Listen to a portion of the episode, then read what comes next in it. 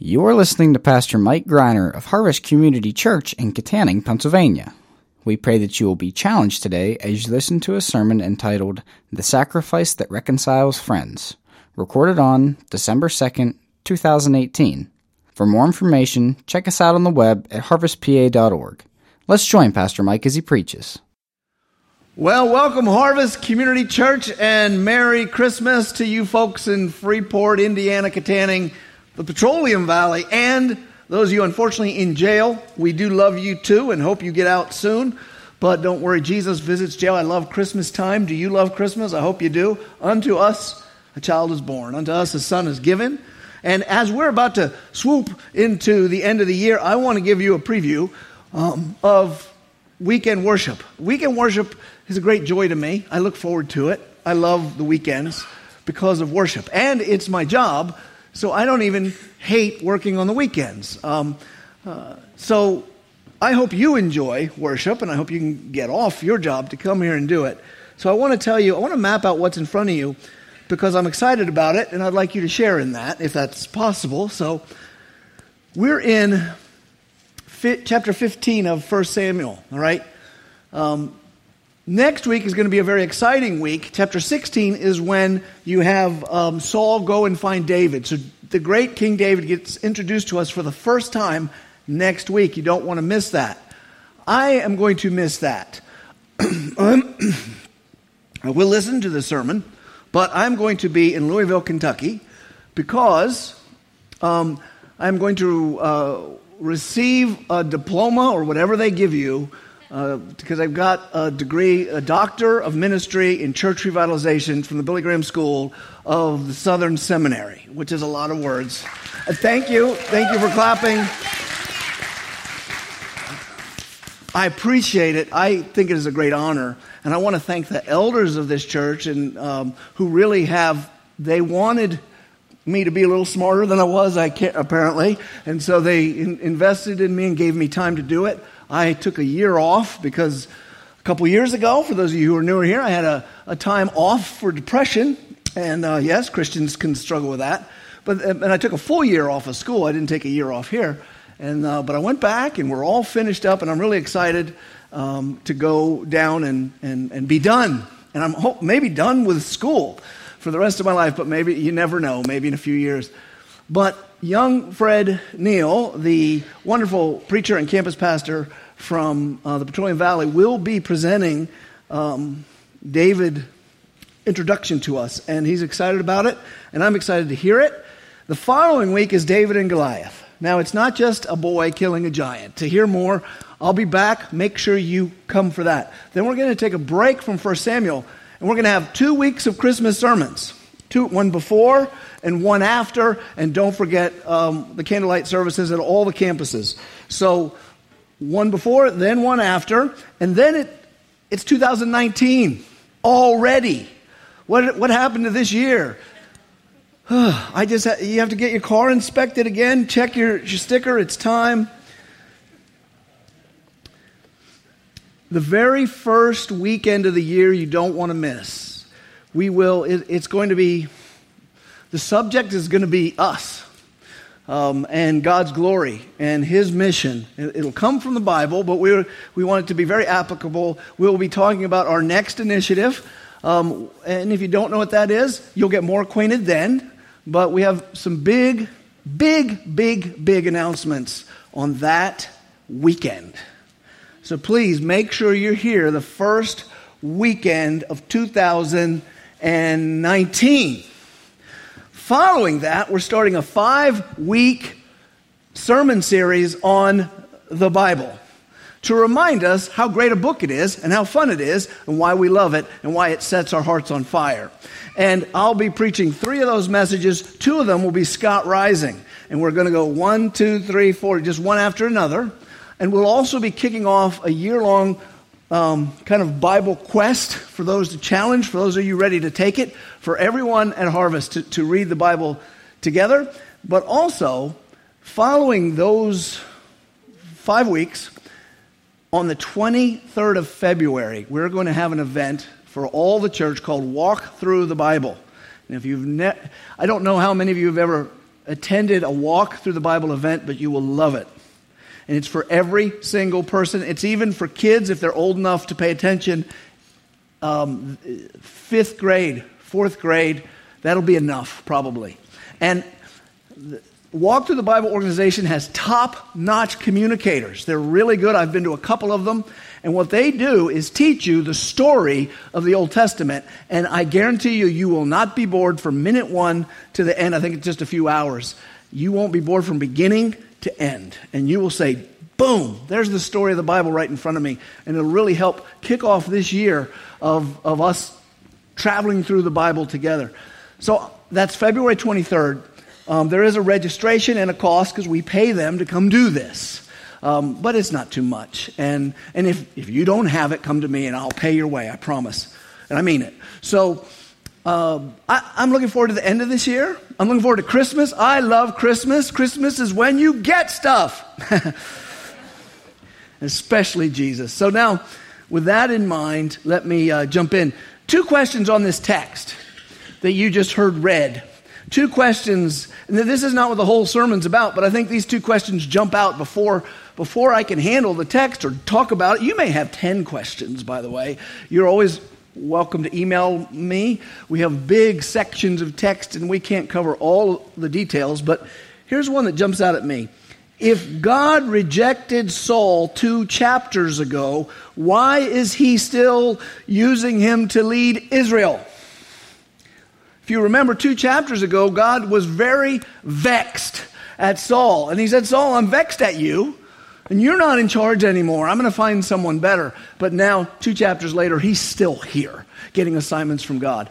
Well, just because God says your time is over, he doesn't say when he's going to make the switcheroo and put the new leader in. And it's actually 15 years before David assumes the throne. And uh, second question that jumps out here is the text says that God regretted making Saul king, which is strange. Because if God can make mistakes, it's a pretty scary universe we live in. You know, some of you say, you should see my sister. Of course, God can make mistakes. That's not nice. Don't say that. Or brother. If, if you happen to be a girl, you can say about your brother there. But God can't make mistakes. Why would he regret making Saul king? And also, the, the text says that God cannot have regrets like a man. How is that explained? Let me show you the two texts again, just to remind you. Verse 11, it said, I regret that I've made Saul king, for he has turned back from following me and has not performed my commandments. So he's like, I made him king. It Kind of sounds like he's saying, blew that one. You don't never want God or your dentist to say, I blew that one while they're working. Then it says this in verse 29 Also, the glory of Israel, and that would be God, will not lie nor have regret. Because he's not a man that he should have regret. He's not a man who's indecisive and doesn't know what he's doing. So, it seems contradictory at face value, and also it seems problematic. So, what's the answer? Well, the answer is really there's not a problem. It's just the understanding of how the language is used. As you know, words can be used many ways, and we're looking for the original meaning of the author. So, when he says, I regret that I've made Saul, you'll see that he is, he is expressing the emotions of God in verse 11.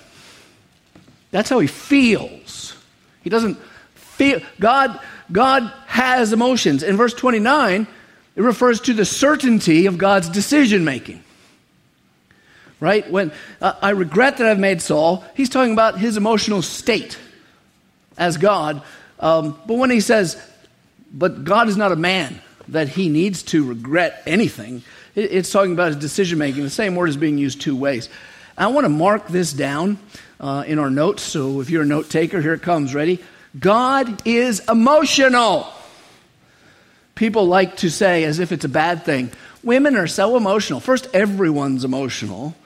But let's say women are more emotional than men, which I don't think is true. I think they may be more expressive, but I don't think they're more emotional. But why is it, you say it like it's a bad thing? Emotions are part of being made in the image of God. God is emotional, but he's also decisive. He never bites his nails saying, What should I do now? He did he knew what he was doing when he appointed Saul. He wanted Saul king. Even though he knew the emotions would not be good. He doesn't look back and say, There are a few things I would change if I could. Right? We do. That's often the pain of life is regrets. So forget them. You can't change yesterday. But he does look back and say, That decision I made has caused me to feel great sorrow. And this is consistent throughout the scripture. You'll see God sorrowful even though he's in control. God is not cold and emotionless. He cares about the people of Israel. He cares about Saul. He's sad to have to go through this with Saul. Samuel reflects God's feelings. If you look in verse 35, interesting. We're going to look at this verse twice, both briefly. Here's once. And Samuel did not see Saul again to the day of his death. But look what this says Samuel grieved over Saul. He left him, but he didn't go, wash my hands with that guy. I'm going on to chapter 16 and find David. Doesn't say that. He, he, he went home and he grieved. He was sorrowful. It probably didn't wear off in an hour. And then it says the Lord regretted that he had made Saul king. So we have this Samuel and the Lord's emotions are in tune. You know, when is it is it a good thing to be when's it a good thing to be sad? When God is sad. To, to have your heart broken by things that break God's heart, right? When's it good to be happy? When God is happy. Well, God is sad, Samuel is sad. God is not emotionally detached from people. He's a very emotional being fierce emotions, ferocious emotions, emotions that would destroy us if they were unhinged, if you will. When we repent from our sin, what's the Bible say happens? There is more joy in heaven over one sinner who repents. He parties, he, he celebrates. It is not just a little celebration, he knows how to party.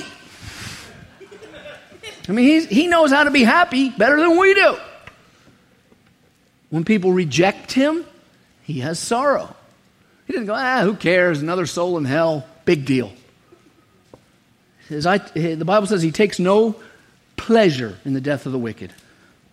So that I just want to clear up that question in case because it has to do with what God is like. And we never want to make God small because he's always bigger than you think he is. He's always greater than we think he is.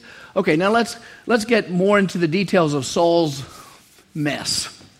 The failures of Saul. Number one, greed and pride. I put them together because they, they're kind of together. You see some fear uh, of man in Saul here. He says, The people wanted me to do this.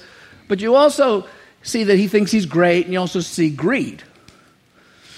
If, if Saul had truly repented of his sins, because after he gets caught, the last time he gets caught, he says, I'm sorry, Samuel, I'll do better. You ever have a kid who always gets caught and always says, I'm sorry, I'll do better? And after a while, the authorities in his life go, I don't believe this kid. We've been through this. He talks a good game. And that's, that's Saul. If he had truly repented of his previous sins, this is your chance to fix it. God's a merciful God. Maybe you could win his favor. He's giving you a job. Go fight the Amalekites. Prove it. Instead, when God gives him this victory, he chooses to enrich himself with the animals. And for some reason, he takes a VIP prisoner. He says, Well, the king and me, we're buds, man. You're a king. I'm a king. We're both kings. And I got a big time prisoner. I caught Saddam Hussein. You know, he's with me now. He even, did you catch this? It's just thrown in. A little half of a sentence. It said, he even made a monument to himself. Verse 12. It, and it was told Samuel. Samuel shows up and says, Saul came to Carmel, and behold, he set up a monument for himself. How do you know you're impressed with yourself? You set up a statue or something. Maybe you want to do that. I don't know. Is Saul impressed with God? No. Saul is impressed with Saul. Saul believes he has made Israel great again, and ain't he wonderful? Second failure is disobedience. Saul's pattern since the last few chapters that we've seen him is only obey as much as you want to. I was talking with a guy last night at like 3 in the morning in Gaithersburg, Maryland. Don't ask. and he said he had to divorce his wife because the woman just can't learn to forget the past. Well, now, I don't know the woman, but it could be that she's an awful woman, but it could be this dude does so much wrong that this woman can't ever forget the past because he keeps doing it. I'm not trying to, to, to, chime in on that. But knowing I'm a religious guy says, now I don't know, I might burn in hell because I did that. And so I thought, here's an opening for the gospel. So I said, wait, no one burns in hell. I said, the, the way out of hell is not through divorcing or not divorcing, it's through the cross. And, and then he looks at me and he quickly switches gears and go, because he forgives me, doesn't he? Now he had me in a shot. I'm like, I don't know if he forgives you. Some people just want to obey as much as they want to obey. And they think that's okay with God. And it's not okay with God. He expects partial credit, doesn't he? He, he, he thinks, well, I killed a lot of people, so I didn't kill the animals. Tell you what, gonna sacrifice them. Good one. It's like a husband who says to his wife, I was out of town, four women tempted me to adultery. How'd you do, honey? Resisted 75% of them. Go, guy. That's Saul. Third failure is obvious he lies. He's telling lies. Now, this is a hand in the cookie jar moment, right? When you get your hand caught in the cookie jar, you lie. As everyone in this room has done it. At least I'm hoping you have, otherwise, I'm going to feel very lonely in this room because I've done it. You've done it. You get your hand caught in the cookie jar. You don't want to be embarrassed by your sin, so you immediately start to spin lies. It's not a good look, and it's not a good thing, and it's definitely something you better learn to discipline in your life, get out of your life, and if you lead people, it needs to not be in your life, and that's Saul. He's got his hand in the cookie jar. Samuel says, Hey, dude, what's going on here? You know, it's hard to see ourselves as wicked as Saul, but on this one it's easy. People say, well, I'm basically good. I'm basically good. But you know, lying is evil. Well, I lie sometime, but I'm good. I just lie. I lie, but I'm good. How do you, how do you reconcile those? Don't really know, but I'm feeling pretty good about myself. Lies are the devil. Look at this conversation as if, just, just look at what they say. I want to read to you the conversation between the two of them like it's a play, right? First, Saul says to Samuel, he sees him and goes, Blessed be you to the Lord. I mean, he sees Samuel and goes, Great to see you. God loves you. Like Samuel needs any flattery like this. And he goes, I have performed the commandment of the Lord. Samuel's like, Well, then what is the bleating of sheep? And the, you're supposed to kill everything, and I hear, moo. What's that?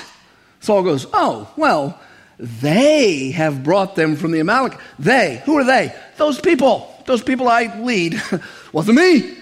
Wasn't me. For the people spared the best of the sheep and the oxen to sacrifice to the Lord, of course. They didn't want them for their flocks. They didn't want to, you know, they just want they wanted to worship with them.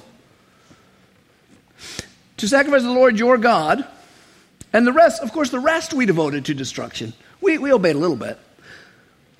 I mean, you know how it is, Samuel. You got, I know he said destroy everything, but you got these great fat sheep. If we dedicated them to the Lord and we had our lamb chops, what a great party. What a great celebration to the Lord. Sure, I disobeyed him a little. And finally, finally Samuel goes, Stop! Just stop! I think that happens in our lives. We're just spinning and spinning and spinning and acting like everything we do wrong is not wrong. And at some point, God says, Shut up!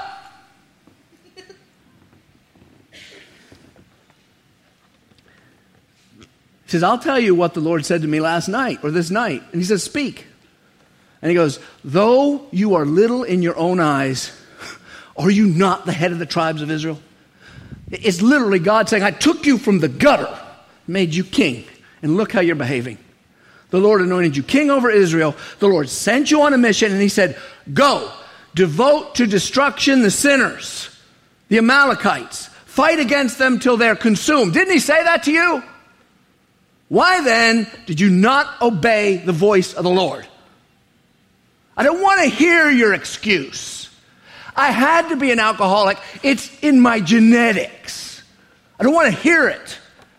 Of course, I have to leave my wife. I'm not happy. God wouldn't want me happy, would me? Well, unhappy. He wouldn't want me in a bad marriage. I was young. I made a mistake. Stop! These aren't jokes. If you're laughing, you're not hearing me. And maybe God's telling you stop.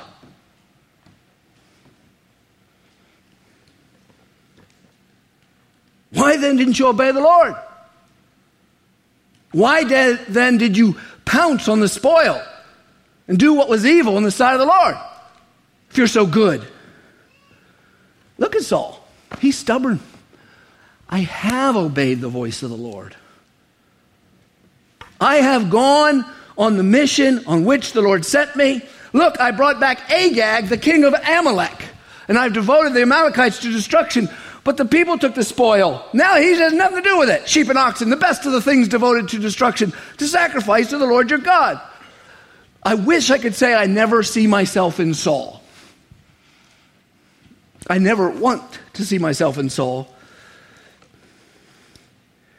He's accused of sin, and what's he do? He twists the truth. You ever do that? This sermon is about relationships. The most important thing in your life is relationships. That's not hyperbole. That is the most important thing in your life. You are a social creature. You're made to communicate. You're made to feel. You have need of relationship. You're made by a God who is a Trinity, Father, Son, and Holy Spirit, who is forever in communication, relationship, and love. And you're made to be like Him. Nothing is more important in your life than relationships. Now you can be like, I am a rock. I am an island. You can laugh at that because I don't sing well. But you're not a rock. You're not an island. Twisting the truth kills relationships. We all fail sometimes. I know I do. Who's with me? The worst thing we can do is double down. Stubbornly say, I didn't do it, especially when it comes to God. So let's take a note on this. Saul wants to be let off the hook. He's damaging his relationship with both Samuel and God. Right? He's stubborn. He, he, this is his chance to fix stuff with God. He doesn't fix it. This is his chance to fix stuff with Samuel. He's getting farther away from both of them relationally. Now, Samuel and God are hurt and angry. We see the emotions of God in this chapter. We see the emotions of Samuel. They're hurt and they're angry. They like Saul. They don't hate him. That's the problem. It's the people you care about who can hurt you. But he's oblivious. Do you ever do that to other people? Do you ever do that to God? It's better to humble ourselves and admit our failures than to justify ourselves and tell lies.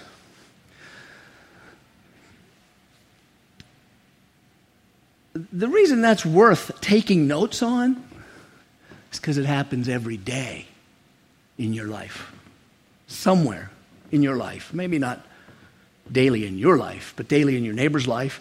And then in a week, it's your life, and then it's theirs. And then you do it, and someone does it to you. And what you're doing is destroying other people's love, destroying their emotions. What's the result of Saul's sin? One, God corrected things by sending a man who would do his will. If you won't do the right thing, God will find someone who'll do it. He doesn't need me. He doesn't need me and he doesn't need you. God never has help wanted, need somebody. He has no needs. He could make angelic beings that actually get everything right to do the work. Instead, he chooses Balaam's donkey. And if I won't do it, no one, well, get somebody else. Samuel was always willing to do what God wanted. Verse 32 and 33 Samuel said, Bring here to me Agag. Let me see this guy. Bring me the king. Check this out. This is wild. And Agag came to him cheerfully. Hey, I've met the king of Israel. He didn't kill me. What a great guy. Killed all his people and he doesn't care. He's like, well, I'm alive. Him and Saul are, I don't know what they're doing. Trading baseball cards, becoming fast friends. He said, Surely the bitterness of death is past. I got off the hook. So Samuel said, As your sword has made women childless, because he's an evil person. So shall your mother be childless among women. And Samuel hacked Agag to pieces before the Lord. Samuel's old, right? A couple chapters ago, several chapters ago, we heard he's old. he's getting old. My man, my man, he's old. This is my kind of old dude. He grabs hold of a sword and hacks a man to pieces. Now, don't none of you do that, okay? This is Old Testament. We don't hack people to pieces as Christians, all right? Samuel had done everything, though, that he could to have a good relationship with Saul. Now he's doing his work for him. You almost see disgust in him. I guess I got to handle this. I guess I got to handle this. It's when your mom or your dad tells you to do something and you just keep goofing around, you don't listen to them. Then finally, your mom puts her hands on her hips and goes, I guess I'm just going to have to handle this because there's only one person who's going to behave here. And then you feel this tall. That was, well, whenever my mom was cleaning the house, me and my brothers would leave the house just to avoid that whole feeling. well, that's, that's Samuel. He's like, we shouldn't be going through this. I shouldn't have to do this. He gave Saul every chance to have a good relationship with him. He gave Saul every urging to have a good relationship with God. Something you don't think about, but it's, it's in between the lines here. He's losing his friend. You ever lost a friend? It hurts. God gave Saul chances. And look at God's emotions. If you're pushing God off and thinking, I don't need him, he doesn't need me, and I'm tired of all this stuff, do you think he doesn't care? Sometimes when a person's been wronged by a friend, sometimes when you've been wrong, let's make you the good guy in this. Because it happens. And you and you say, Well, I'm going to seek to repair this friendship with this person who hurt me. And then your effort to repair could be let's meet together and chat. It could be can we work this out? Leads to the person doubling down and hurting you more. Has that ever happened to you? It's a horrible feeling. What do you do then? I really think what you, there's only one thing to do then. Leave the door open to that relationship and then walk away. Say, if I could be your friend without you crushing me all the time, I'd be your friend. And that door's going to be open if you ever change. It won't be because of me that we're not friends, but I can't hang out with you anymore. And you say, is that love? That is love. That's a loving thing to do. As long as you're leaving the path back. As long as you're not saying, I'll never forget what you did. And that's what Samuel's doing with Saul here. Let's turn it back to us. There's probably times, and, and, I'm blind to this, and you're blind to this. There are probably times when we've been stubborn, stubborn people who loved ones or friends are telling us, my friendship with you is hurting and you won't listen to me. Because we justify ourselves. Just, just justify, and this happens in marriages, happens between brothers and sisters, it happens between roommates, happens between parents and kids. You, you, you just say, but listen, you can't say anything like that to me because I'm not that bad.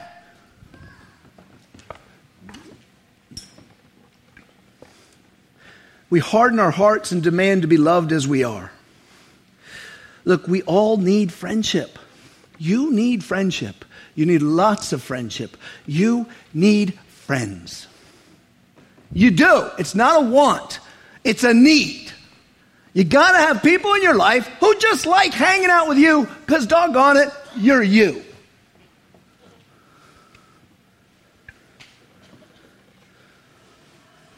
I have lots of friends because I like hanging out with most everybody.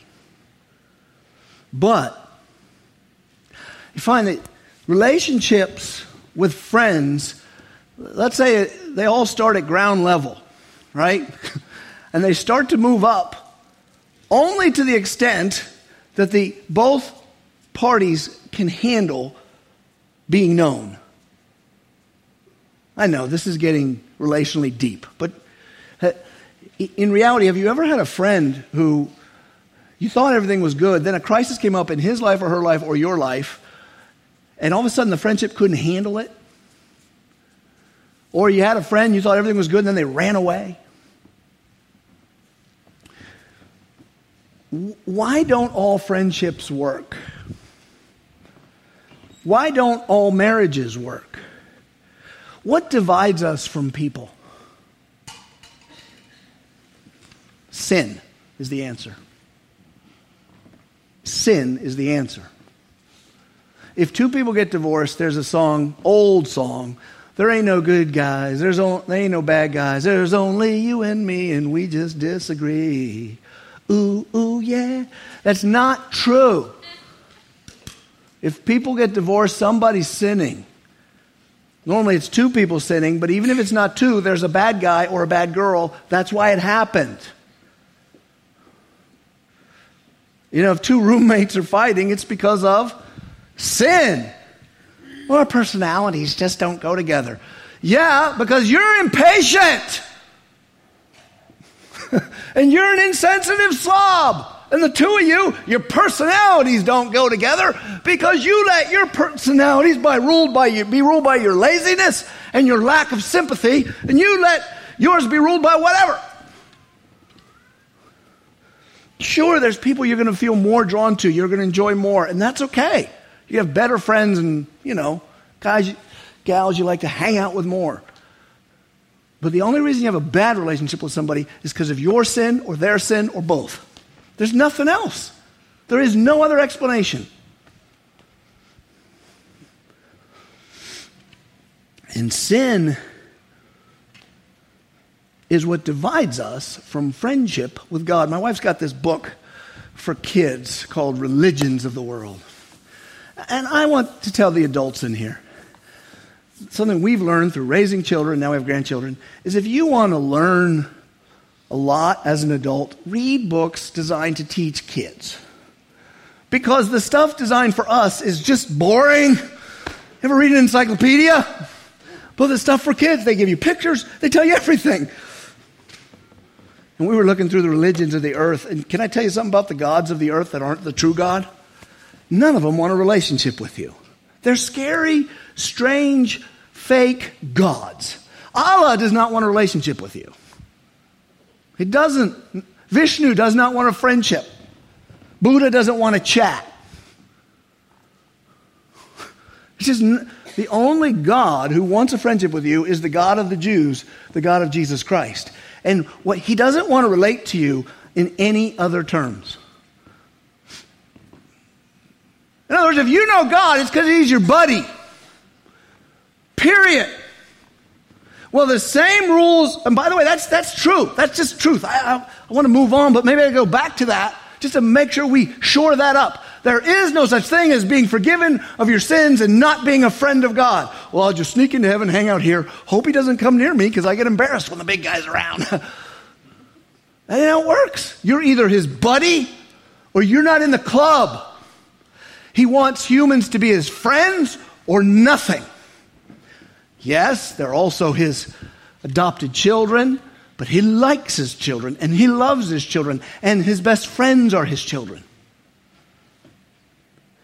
And the only thing that comes between relationships is what? Sin. And if you're struggling with your relationship with God, do you think it's his sin or your sin?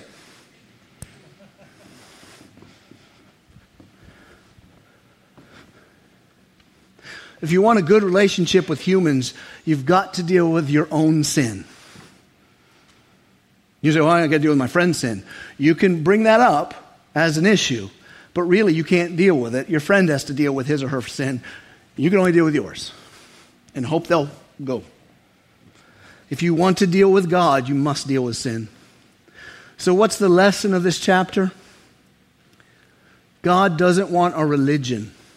He wants our obedient hearts. Of course, now I have to connect obedient hearts with friendship, but that's not a hard thing. God doesn't want our religion, He wants our obedient hearts. What did Saul offer in the face of his sins? When he was confronted by Samuel or with, with sin, what did he offer? Spin. I got my hand in the cookie jar, but yesterday, Mom, I saw you eat four cookies when Daddy wasn't looking. Okay, has that anything to do with the fact that you're stealing a cookie right now? No. I just wanted cookies because I haven't had a proper diet and I need some calories because I'm going to go out and play like you want me to. Good story. Not true. That's Samuel here. Or Saul, I mean.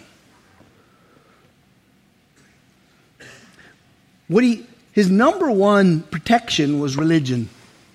We stole these, we kept these animals because we were going to go to church with them. We were on our way to church with the animals. We were going to worship what? God doesn't want worship. Why wouldn't God want us Jews to worship? Oh, we're always killing sheep and, and goats and, and, and stuff for God, but all of a sudden, He doesn't want these sheep. Because he's racist? He doesn't like Amalekite sheep? This is, this is Saul's reaction. You want me to follow Christ, but you Christians are all hypocrites. I'm as good as you. I give to the United Way. I'm nice to people. God can be happy with that. I go to church. I got communion. I got confirmation. I got the Sunday School Award. Problem? Sure. I'm kicking out my wife because she won't forget bad things from the past. But hey, he'll forgive me. I go to church. That's what Saul is doing. And the Bible says, and here's our lesson Behold, to obey is better than sacrifice. You see, our sacrifice won't wash sin away, will it? When God says to you, do this, why is He telling you to do this? What motivates God to tell you, do this? He wants to make your life boring. He wants you to be a Christian so you'll stop enjoying life. he wants you to be he wants you to do this because he wants to just lay you up with, with, with checklists of things to memorize. Does it say? He's like a boring school professor who makes you do all this work, or he's like a boring, or maybe he just wants some work out of you. Why does God tell you to do this? Because he's disgusted with you and you're awful and he finally wants you to do something good. None of those are the reason. If he wants you as his friend, why would God tell you to do anything? because it'll make you happy. That's the only reason God ever tells you to do anything. Because I just want to be happy. Good, obey God. Because He's the only one whose advice is always right. And what's His advice for? He won't let me have sex with people I'm not married to. Why? Well, because He hates me. I don't think so. I think you don't understand sex. I think you don't understand how deep a magic sex is to the human soul. I think you don't understand what a grave sin it is against humanity and against God when you do not keep it where God wants it. And I don't think you understand how glorious and good your life will be if you can control that area and do it like God says, do you? And so He's telling you what to do because He likes you. To obey, but your sacrifice won't wash away your sin. Your religion won't wash away your sin. Coming to harvest won't wash away your sin. Obeying your parents because you think God wants you to won't wash away your sin. You'll say, well, does obedience wash away my past sins? No. Then you should say, well, what can wash away my sins? Well, you know the song. Nothing but the blood of. I hit the wrong note. I'm so. You know what? I would be a great, great music leader. I know I would. With the one problem, I cannot carry tunes long. I know that, you know, I, I got to chat with God about that. I, said, I know you like me. Why can't I sing? I do sing. By the way, you bad singers out there, sing. You're made to sing. You don't have to lead. Don't they, oh, no one wants to hear me sing. They might, might cheer them up. God wants to hear you sing. You can do something animals can't, you can sing. So all you people say, well, I don't sing because my voice is bad. I don't care. I sing. My voice is bad. It's okay. Thank you. See, now that's mercy. See, that's friendship. I don't know who said that, but I appreciate the friendship. Um, God was motivated by what to send Jesus to the cross? Now, if you're good theologians, you'll say, by his glory. He does all things for his glory. It's absolutely true. What gl- so let, let me, for you theologians, say, why did his, does it glorify him to send Jesus to die? Let's make it harder for you. What motivates him? What motivates Jesus, God, to send his son to die for you? He, he loves you. He wants a friendship with you. He wants a friendship with you. He can't have a friendship with you because you're a sinner. So what's he going to do? He's going to take away the sin. What's it going to cost him? Everything. Will he pay that price? It depends on how much he loves you, doesn't it? And not because I'm worthy, not because you're worthy. Jesus died to take away sin. He was the only holy man because he's God. He died to take away your sin, my sin. So that means the one person you can have a great friendship with is God. He has the absolute ability to take away the thing that gets in the way of relationships. And when He returns and you're not fighting this world, Satan, or your own old nature, you'll see what He's done. And what He's done is create friendship. But while we are in this world fighting Satan, the temptations of this world, and our old nature, what does he want us to do? Trust me and obey me. Because it'll lead to what? You being happy and friendships, horizontally and vertically. Let me show you both of these in Ephesians chapter 2. Here is Paul the Apostle whose name was Saul. God changed it to Paul. I can see why. Saul is really not a good name. And he's talking about how God, through Christ, has enabled Jews who looked down on everybody back then to be friends with Gentiles, with pagans, through Christ. And here's how he says it Ephesians 2. But now, in Christ Jesus, you who were once far off, that means far off from being Jews, friends of God, friends of Israel, have been brought near by the blood of Christ. In your own life, if you have yet to give your life to Christ, you are far away from Him. You say, Well, I'll come near when I want. The only thing that can bring you near is the blood of Christ, shed for your sins. For He Himself gives us peace. Did I read that right? For he himself gives us peace. Did I read that right? For he himself teaches us how to be peaceful. Did I get that? For he himself is our peace. He is, his, his body was the go between, between us and our sin. He is our peace, who, who has made us both one. And that's, he's talking about horizontal relationships. Horizontal, we are one in Christ. We are one in our families who are Christians. We are one in our community groups. We are one in our church. We're connected.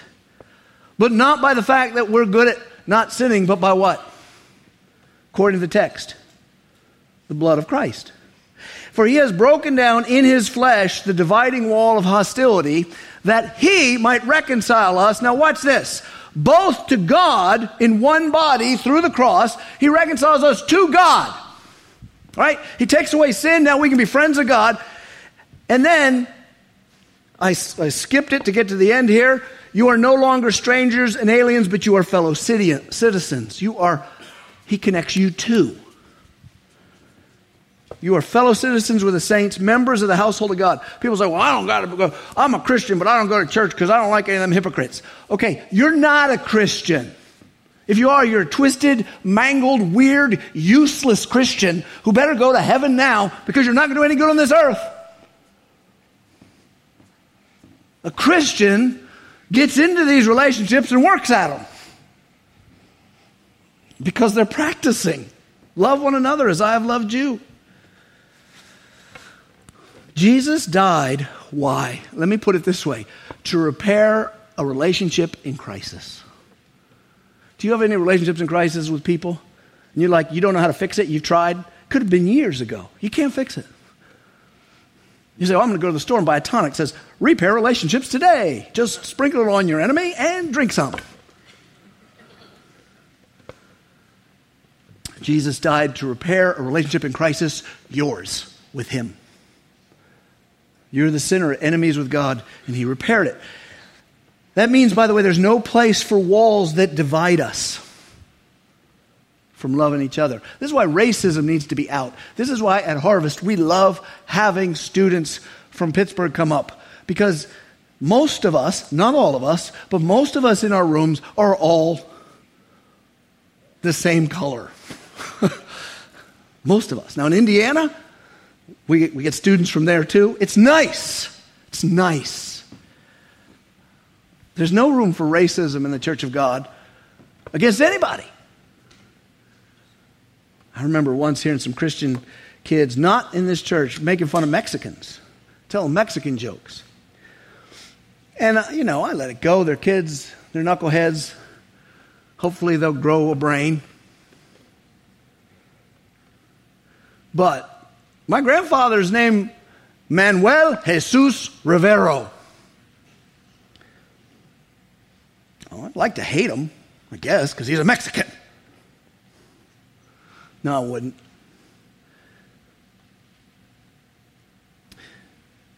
What we need to take away from this text is we should be working on repairing our relationships daily.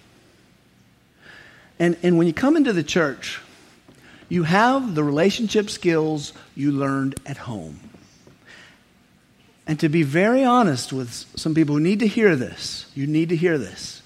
Some of you have horrible relationship skills because your parents didn't teach you to do manners, they didn't teach you to behave, they didn't teach you to let the other one go first, they didn't teach you to be patient, they didn't teach you not to hold grudges. And a lot of times you're hurting the most and you're the hardest ones. You'll run away from the church because relationships are more difficult for you. They make you more anxious. And you'll say, forget it. I'm not going to be hurt. I'm going to run away. Who needs, every one of us has said, I don't need that person. But the person who's very bad at relationships says it all the time. It's okay. It's okay to come into the church with no relationship skills. Mine were fairly poor. I had some strong ones when I became a Christian, but I had some very weak ones too.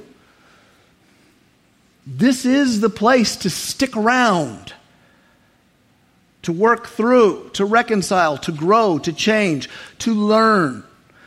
If you want to grow old, a happy old person, all you're doing is learning how to be a better friend.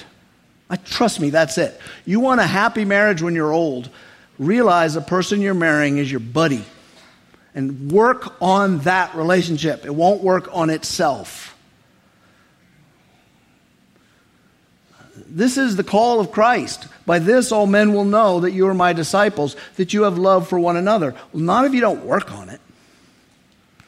That's why we have community groups. We don't want anyone to think, well, I'm into church because I show up, I look at the back of someone's head during the worship service, I shake hands when they make me, and then I'm out of there.